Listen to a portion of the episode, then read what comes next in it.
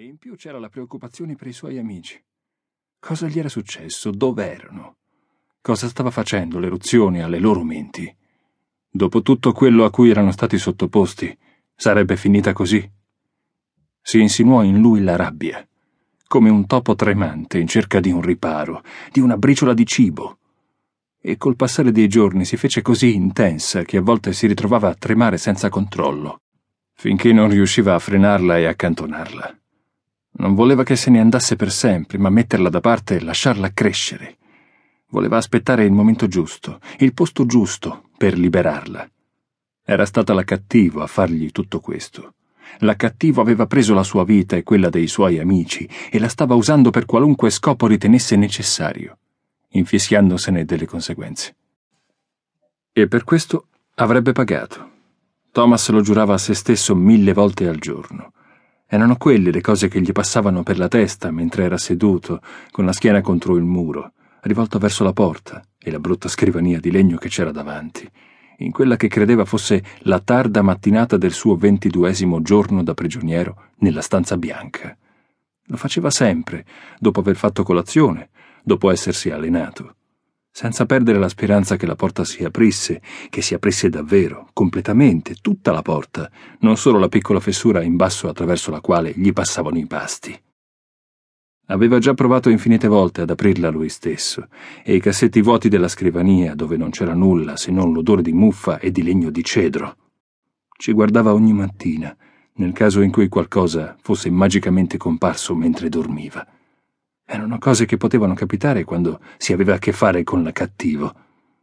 E così se ne stava seduto, a fissare la porta. Ad aspettare. Muri bianchi e silenzio l'odore del suo corpo, lasciato lì a pensare ai suoi amici, Mino, Newt, Freipan e gli altri pochi radurai ancora vivi, a Brenda e Jorge, che erano scomparsi dopo il salvataggio a bordo dell'enorme Berga, a Harriet e Sonia, alle altre ragazze del gruppo B, ad Aris, a Brenda e al suo avvertimento dopo che si era svegliato nella stanza bianca la prima volta. Come aveva fatto a usare la telepatia? Era dalla sua parte oppure no? Ma più di tutto pensava a Teresa. Non riusciva a togliersela dalla testa, anche se più il tempo passava, più la odiava. Le sue ultime parole erano state la cattivo è buona. E ha torto o ragione. Per Thomas, lei era diventata il simbolo di tutte le cose orribili che erano successe. Ogni volta che pensava a lei gli ribolliva il sangue nelle vene. Forse tutta quella rabbia era l'ultimo filo a tenerlo legato alla realtà. Mangiare, dormire, allenarsi, assaporare la vendetta. Furono queste le cose che fece per altri tre giorni, da solo. Il ventiseiesimo giorno la porta si aprì.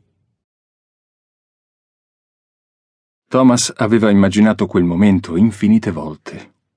Cosa avrebbe fatto? Cosa avrebbe detto?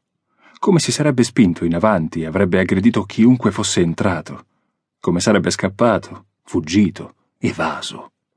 Ma quei pensieri erano quasi più un passatempo che altro. Sapeva che la cattivo non avrebbe permesso che accadesse una cosa del genere. No, doveva studiare ogni minimo dettaglio prima di fare la sua mossa.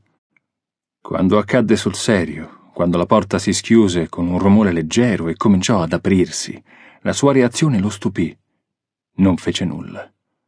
Qualcosa gli diceva che una barriera invisibile era comparsa tra lui e la scrivania, come quando era nel dormitorio dopo il labirinto. Il momento di agire non era arrivato. Non ancora. Provò solo un pizzico di sorpresa quando l'uomo ratto entrò.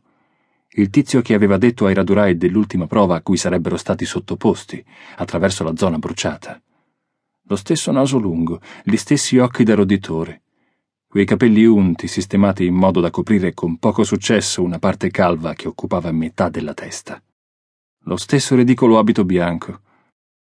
Però sembrava più pallido dell'ultima volta che lo aveva visto, e nel braccio piegato aveva un fascicolo pieno zeppo di fogli spiegazzati infilati alla rinfusa e trascinava una sedia. Buongiorno, Thomas, disse con un leggero cenno della testa. Senza aspettare una risposta, chiuse la porta sistemò la sedia dietro la scrivania e si accomodò. Mise davanti a sé il fascicolo, lo aprì e